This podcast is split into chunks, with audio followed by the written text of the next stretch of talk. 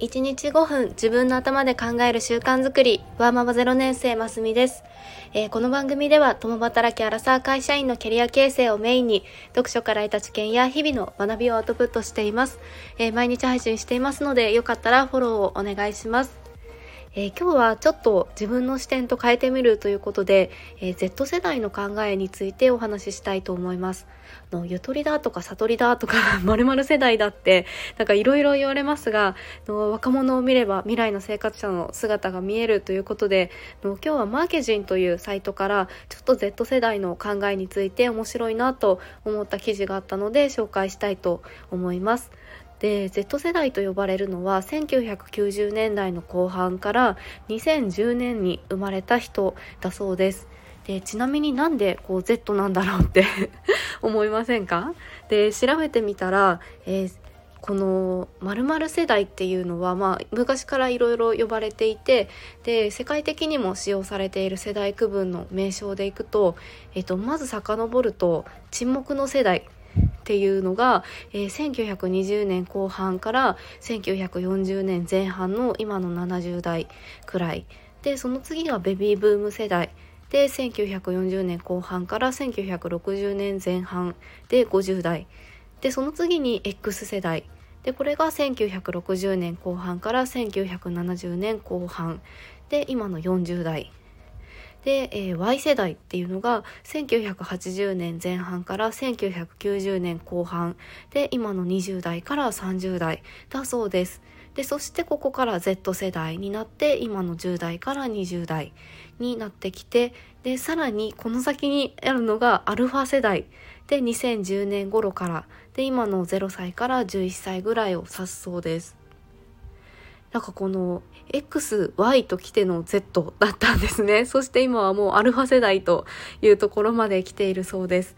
で最近だともういよいよ2000年生まれの子も、まあ、新卒として会社に迎えてるっていう人もいるかもしれないですよね。でこの Z 世代っていうのはあのかなり今までとはこう違う価値観を持っているっていうふうに言われてるそうです。で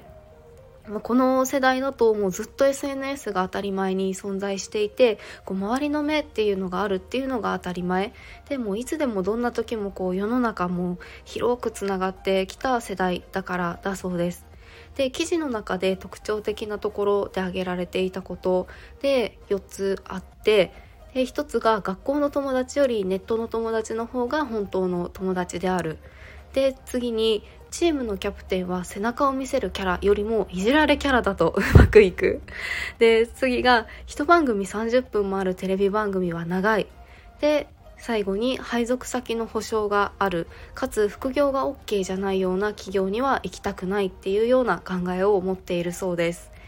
いかがでしょうか？なんかちょっと今までとは変わっているかなっていうふうに思いますか？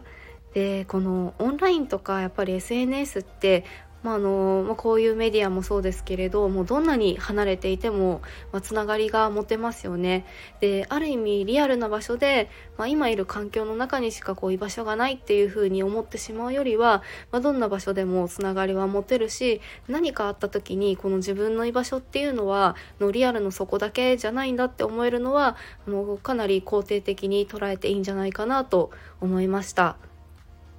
であとはキャプテンはいじられキャラの方がいいっていうのも面白いですよね。だかみんなをこう引っ張っていくリーダーシップを発揮するっていうよりも、まあ、こうみんながみんなでフォロワーシップのあるような組織になっていくのかなと思いました。まあ、本当に誰もがこう SNS で発信できる時代だからこそ、まあ、自分の主張できる人がま多くなってきているのからなのかなとも思いました。はい、そしてこの世代あの一般的なこう正解っていうよりももう自分だけの正解っていうのを大事にするそうです。であのかっこいいなって思うような視点もこう表面的なものではなくて内面的なものにシフトしているっていうように紹介されていました。で最近の大学生に誰のことをかっこいいとこう思うかっていうふうに聞いてみると、えっと、3人よく挙げられる方がいてで1人がキングヌーの常田さん。